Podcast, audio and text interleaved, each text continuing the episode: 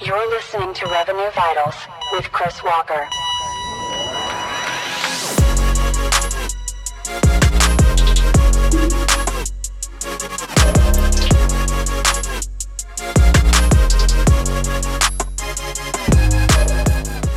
What's up, everyone? Welcome in. So, getting into it, there are a couple of, uh, whether it's through my own LinkedIn posts and things like that, that create a lot of comments and insights that I'm able to get about what are people asking questions about, what people, what things might people not be like understanding, or how could I explain it better so people could understand. And so, I'm going to go through a couple of those things as clarifying points that build on a lot of the details that I've been talking about for the past maybe four to six episodes of the overall podcast, maybe the last two or three sessions here. So the first thing that comes up is people have been asking like what is an operating model? What is a data model? Some people comment on my post and say like we don't use an operating model in my company. Um, and so I kind of want to explain that because no matter whether you consciously or or don't recognize it, you are always using some underlying operating model and data model uh, across the company. Typically, at least general alignment about what's going on that then influences all the different things the reports that you build to the board the strategies that you put together and why you put them together around the KPIs that you're going to measure and optimize for the tools that you buy the types of agencies or outsourced vendors that you hire the team makeup and skills as well.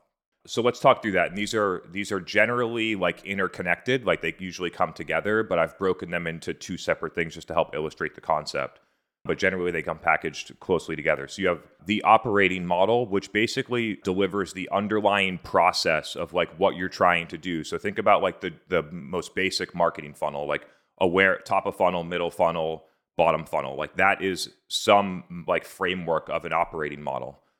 Um, and so then we do certain things on the top of the funnel based on our assumptions about what the top of the funnel means. And then the middle of the funnel, we gate ebooks to get their email address because HubSpot taught us to do that in 2013 and then we deliver somebody a case study for the bottom of the funnel or hope they see a case study and you can kind of see how that works so an operating model is a way of thinking about a process and what are the steps that we want to complete in that process and then how does that work overall the data model that gets packaged with that is what are the core KPIs that we measure along that process to know whether or not we're on or off track, as well as if we can find inefficiencies in the process or early warning signals or things like that.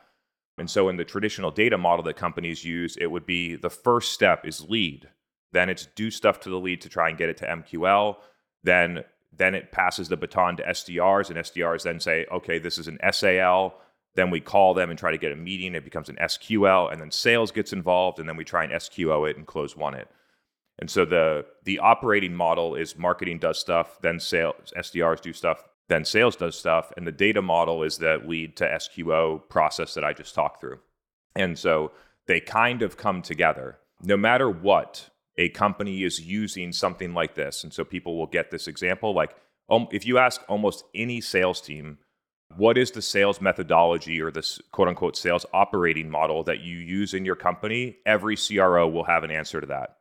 They'll say Sandler or MEDDPICC if they're big in enterprise or um, Challenger or the million other variations of these sales methodologies that companies spend millions of dollars a year for big companies to have these companies come in and train their team to all operate inside of the same underlying operating model. If you ha- went to the CMO and asked the same question, you will not get a confident answer about what is the operating model that you use in your go to market or what is the operating model that you use for marketing. Most people like once you explain it that way, we'll say, well, yeah, we use the general MQL, MQ or MQA. Now we're in the double funnel, and then SQL and SQO. And so, as a marketing leader, one, acknowledging that whether you recognize it or not, your company does use an operating model. And if you do not have one, it's most likely defaulting to the MQL or the most uh, generally accepted version of that. And if you don't know what the operating model is, there's no way that your team does. And so then your team is uh, operating in a way that's not fully aligned to what you want to achieve. Getting uh, getting a little bit deeper is how downstream in revenue strategy, tech and tools, and tactical execution gets built upon these types of things. So the first example, like a lot of people say, like, oh, why isn't attribution part of like the data model? Why is it in tech and tools? I'll explain that right now. In the lead MQL, SQL, SQL1 model, which is what a majority of the technology that's available on the market today is built around that model. Companies already think that they need it. They think that they need leads. So, what is easy for vendors to build new ways for you to get leads cheaper or more efficiently? So, they build on top of these models because companies have already accepted that this is what we do and this is what we're trying, what the KPIs that we're trying to optimize for. And it's a much easier sell for a technology vendor to sell you something that you already think that you need versus trying to change your behavior to something entirely new. And it's no no fault to them. It's a good business decision, but you just need to be aware of it. And so when the attribution vendors came along, what happened? What was the first thing? It was like HubSpot's like 2015 version of their platform had like a first touch, at, like they had original source and first touch attribution to try and have marketing be the first source and it was only measured based on the one like one touch of where did the lead come from. So the technology gets built around the operating model. And then as we've gotten more deep into this process overall now you have companies that are starting to move to like a quote unquote abm model that doesn't actually have a very defined underlying framework of what you measure and why. And so when they move the key move that they make is they stop measuring leads and they start measuring opportunities and so when you start measuring opportunities, eh, if you did it in this way, it would show that basically no marketing is working because the sort like ABM is really driven to go outbound. It's like marketing gets a con- like a contact or an M- MQA. We're not getting leads anymore. Now they're MQAs. We're going to go outbound. So if you used the other attribution system of like first touch or things like that, it would show that the marketing isn't actually driving ROI. So what do vendors do? Vendors then build the influenced revenue model the influenced attribution reports around this new way of operating instead of using the lead as the main measure, but now using the opportunity and then trying to get touch points on that opportunity. And so if you look over and over in history, you'll see that the shift happens at the operating model and data model first, and then vendors will build around the new direction that's going. So when like Forrester and Gartner started to promote ABM, account based marketing, in like 2017 that became a big signal to all the other vendors that pay Gartner and Forrester that this is a new model that's happening. And I'm going to start to build new technology around the way companies are going to operate in the future. And so tech and tools, while it and what happens in a lot of companies is they move the attri- they move attribution back as a core KPI instead of a way to measure the effectiveness of each individual program.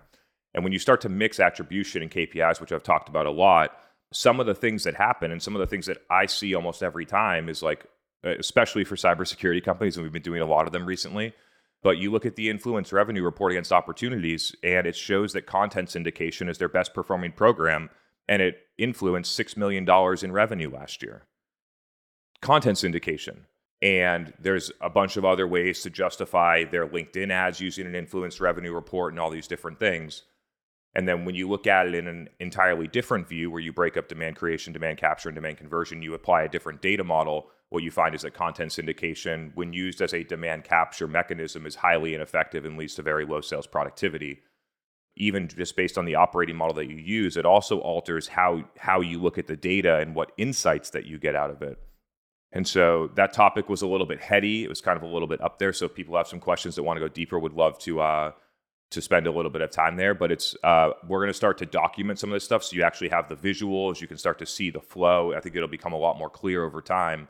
And one of the core things that Sydney and I have been working on a lot is looking through the process. So what I'm calling at the moment, I don't think it's fully baked, but what I'm calling at the moment is like the five core stages of your revenue strategy, which is you adopt an operating model. That operating model then builds and informs your data model. What are the core KPIs that we measure? Then the executives get together and say, what strategies are we going to put in place and how are we going to allocate big sums of budget in order to achieve the KPIs? So the strategy actually happens based on the KPIs, not the other way around. Then we have tech and tools. So we decide what tools do we need to execute and measure this revenue strategy and then tactical execution. What can our teams do execute well to achieve the core KPIs based on the strategy that's been built? And those are the five core stages of a revenue strategy that typically happen in a linear fashion. So you choose one that it, it each one, each uh, part of the process you move downstream is informed by the previous stages. Um, so when you look back at the overall thing, the operating model and the data model are the drivers of everything downstream.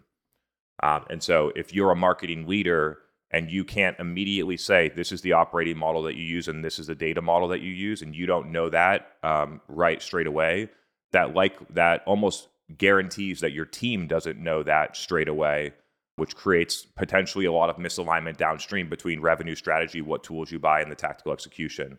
And so getting everyone ideally on the go to market team aligned, right? It's when you look at like a Sandler or a Challenger, it's really like a sales framework. And there are many out there, sort of like marketing frameworks that could move across any of those five core stages. But what we really need now is we need a go to market operating framework. We need a revenue team operating framework, not marketing having their own framework and sales having their own framework. And so bringing that all together, I think, will be one of the next big moves. Cool. Hope that was helpful.